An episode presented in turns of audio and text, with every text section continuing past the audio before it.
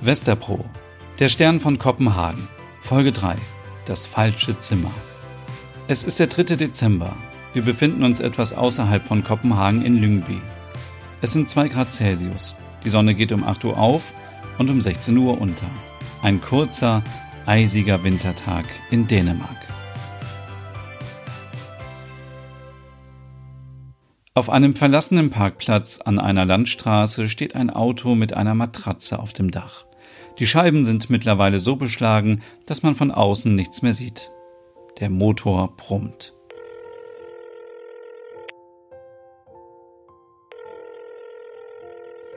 Hallo Reika, ich habe es getan. Was hast du getan? Ich habe beschlossen, mein Leben zu verändern. Okay, schön und gut. Was hast du vor und wo bist du überhaupt? Ich bin im Auto. Wonach sieht das sonst aus? Ich habe Ole und Stina angeboten, länger bei mir zu wohnen. Doch ich habe Panik bekommen und nun stehe ich auf dem Parkplatz zwischen Kopenhagen und Lyngby, irgendwo. Beruhig dich, Merit. Was ist denn passiert? Ein Tag zuvor in Merits Wohnung in Westerbro. Ich muss euch sprechen. Ich bekam eben eine E-Mail aus dem Verlag. Jetzt brauche ich aber erstmal einen Kaffee. Stina steht auf. Hier, für dich. Oh, schwarzer Kaffee. Äh, hast du vielleicht noch etwas Milch? Ich habe heute irgendwie Lust auf einen Milchkaffee. Aber jetzt setz dich doch erstmal hin. Ole rückt Merit einen Stuhl zurecht. Danke.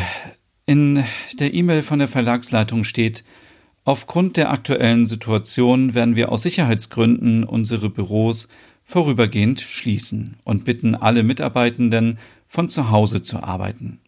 Ihr könnt heute noch mal ein letztes Mal ins Büro kommen und Laptops, Headsets und alles Nötige mitnehmen. Wir melden uns nach Weihnachten mit einem Update bei euch. Was heißt das jetzt für uns? fragt Stina. Ich muss zunächst das ganze Team informieren und wir müssen in die Redaktion fahren und alles holen, was wir bis zum Jahresende noch brauchen. Merit ist in ihr Tablet vertieft. Ich muss mich aber auf jeden Fall vorher noch mal umziehen. So gehe ich nicht in die Redaktion. Ole, meinst du nicht, wir haben jetzt andere Probleme als deinen pinken Pullover? fragt Stina. Okay. Zum Glück müssen wir nicht noch Fotos machen, stellt Ole fest. Merit schaut vom Tablet auf. Richtig. Ole, kannst du vielleicht eine Liste erstellen mit allen Sachen, die wir brauchen? Du brauchst doch bestimmt auch deine Grafiksachen. Grafiksachen? Ja, diesen Stift und so weiter, ich kenne mich da nicht aus. Stina, du überlegst, was wir eventuell noch an Deko brauchen. Wir nehmen den Firmenwagen und holen alles hierher. Wir holen alles hierher? fragt Ole. Ja. Stina wohnt doch eh hier und auf dich können wir doch nicht verzichten, Ole, sagt Merit freundlich, aber bestimmt. Dabei zwinkert sie ihm zu. Aber ich habe doch meine kleine Wohnung und ich brauche meine Freiheiten und außerdem schlafe ich nicht noch eine Nacht auf dem unbequemen Sofa. Dafür finden wir eine Lösung. Wir müssen gleich los. Ich muss mich nur noch anziehen. Schicker Pulli, Ole. Na, danke. Macht euch fertig, wir müssen los. Moment, sind das da? Ja, die hat Ole heute Morgen beim Bäcker geholt. Ach, lecker. Dann gibt es jetzt jeden Morgen frisches Gebäck Ole starrt Stina genervt an. Es ist mittlerweile zwölf Uhr. Merit, Stina und Ole suchen in der Redaktion alles zusammen, was sie für ihre Arbeit von zu Hause brauchen. Ole schleppt einen Karton nach dem anderen aus dem Gebäude.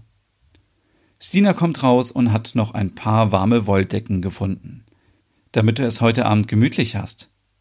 Wozu brauchen wir das eigentlich alles? Was sollen wir mit all den Sachen? Wart ab, ich habe eine Idee. Was für eine? Das erzähle ich dir später. Ich muss da noch ein wenig drüber nachdenken. Wie hast du eigentlich letzte Nacht geschlafen? Du hast ein Schlafsofa in deinem Gästezimmer, oder? Ja, es war ganz bequem. Ich habe wie auf Wolken geschlafen. Oh, ich hasse dich. Warst du eigentlich schon in den anderen Zimmern? Nein. Welche meinst du? Naja, es gehen vom Flur sieben Türen ab. Eine zum Badezimmer, eine zur Küche. Dann haben wir das Wohnzimmer und Schlafzimmer von Merit, das Gästezimmer von dir und dann das kleine Zimmer. Du meinst das Arbeitszimmer von Merit, unterbricht Stina. Nein, das ist doch das andere. Ich meine das kleine, ganz hinten am Ende des Flurs. Ich habe keine Ahnung. Wir können sie nachher ja mal fragen. Ich hoffe, wir müssen nicht mehr so lange warten, bis die IT alle nötigen Programme installiert hat. Sag mal, wie findest du eigentlich den neuen IT-Kollegen? fragt Stina Ole. Nicht mein Typ. Wieso fragst du? sagt Ole. Ach, nur so. Warum nicht? Er ist total nett, aber irgendwie so drahtig und schmalig. Mag er so bärige Typen. bärige Typen? Was ist das denn? Na, so richtige Männer mit Bart, Brusthahn und breiten Schultern. also Ole, als Feministin muss ich dir sagen, dass ich den Ausdruck richtiger Mann nicht gutheißen kann. Was ist schon ein richtiger Mann und was ist eine richtige Frau? Ole verdreht die Augen und lenkt ab. Ach, du schon wieder. Komm, leg mal die Decken ins Auto und. Wie findest du denn den neuen aus der IT? Das Auto ist voll und äh, ja, ich finde ihn eigentlich ganz nett. Ganz nett? Ein schönes Bett heute Abend wäre nett. Ole schmeißt Dina lachend die Decken in die Arme. Stina und Ole ärgern sich noch etwas gegenseitig und versuchen die restlichen Dinge im Auto zu verstauen, während Merit das restliche Team in den Redaktionsräumen unterstützt. Mittlerweile ist es kurz nach vier. Es ist dunkel und ein kalter Wind weht durch die Straßen, die weihnachtlich dekoriert sind. Es ist ein Jammer, dass Weihnachten in diesem Jahr ins Wasser fällt. Alles ist durcheinander, ärgert sich Merit. Das sehe ich anders, ergänzt Dina. Wir drei sind doch das beste Beispiel dafür, dass man trotzdem eine schöne Zeit haben kann. Bis Anfang der Woche hatten wir kaum Privatkontakt zueinander. Und jetzt wohnen wir zusammen, wie in einer Wohngemeinschaft. Ja, wie toll. Auf dem Sofa, murmelt Ole in seinem Bad, während er in Richtung Westerbro fährt. Ich habe Hunger. Kommen wir nicht gleich an diesem Hotdog-Stand vorbei? freut sich Stina. Hotdog? Also nein, ich esse wirklich alles, aber ein Hotdog, sagt Merit sehr deutlich. Ich meine nicht die Hotdogs, die sonst die Kopenhagener Touristen verdrücken, sondern die ökologischen Hotdogs. Die sind so lecker. Es gibt auch vegetarische Hotdogs. Vegetarisch? Nein. Am besten zwei. Ich habe so einen Kohldampf. Okay, ich springe schnell aus dem Auto, wenn du rechts ranfährst, und hole uns die Hotdogs.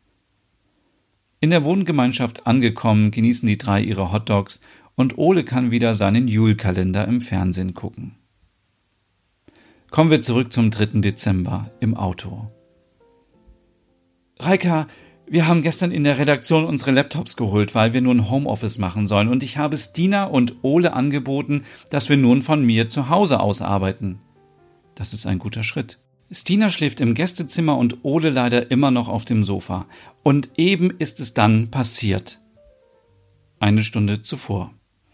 Stina, Ole und Merit sind in der kleinen Wohnung von Ole in Lyngby angekommen. Merit hatte durch Kontakte eine neue Matratze organisiert, damit Ole nicht mehr auf dem Sofa schlafen muss.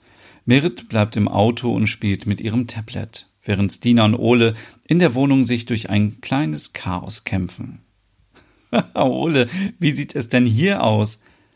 Was? Du urteilst? Du bist doch sonst immer so liberal. Ich bin froh, wenn ich nach einem Tag diesen pinken Pulli wieder ausziehen kann. Ich brauche ein paar Kapuzenpulli, zwei Hosen, Unterwäsche, Strümpfe, T-Shirts, meine Pflegeprodukte, meinen Computer, Ladekabel, Rasierer und meine Mütze. Und die hier nehme ich auch noch mit. Wer weiß, was noch passiert. Was sind das denn für kleine Fläschchen? Sind das Duftaromen? Wie hügelig. Nein, nein, das ist, äh, das ist was anderes, sagt Ole und versteckt die Fläschchen in der Jackentasche. Als beide wieder raus zum Auto sind, steht Merit draußen und kontrolliert, ob die Matratze noch fest ist. Das ist alles? fragt Merit und blickt auf Oles Tasche. Ähm, ja, natürlich. Ich lebe sehr minimalistisch, räuspert sich Ole. Ich freue mich schon. Jetzt habe ich meine Klamotten, mein Notebook und jetzt können wir die Matratze gleich auspacken und in das leere Zimmer legen. Dann störe ich auch niemanden länger, wenn ich nicht mehr im Wohnzimmer schlafe. Welches Zimmer meinst du? sagte Merit bestürzt. Das kleine Zimmer am Ende. Da warst du drin? Ja, wieso? Das kann nicht wahr sein. Merit dreht sich um, setzt sich ins Auto und fährt weg. Was ist denn nun los? Guckt Oles Diener fragend an. Im Hier und Jetzt. Reika, bist du noch da? Ole war leider im falschen Zimmer, wie er mir eben gesagt hat. In diesem Moment bin ich komplett zusammengebrochen und zurück ins Auto und hierher gefahren. Ich kann nicht mehr.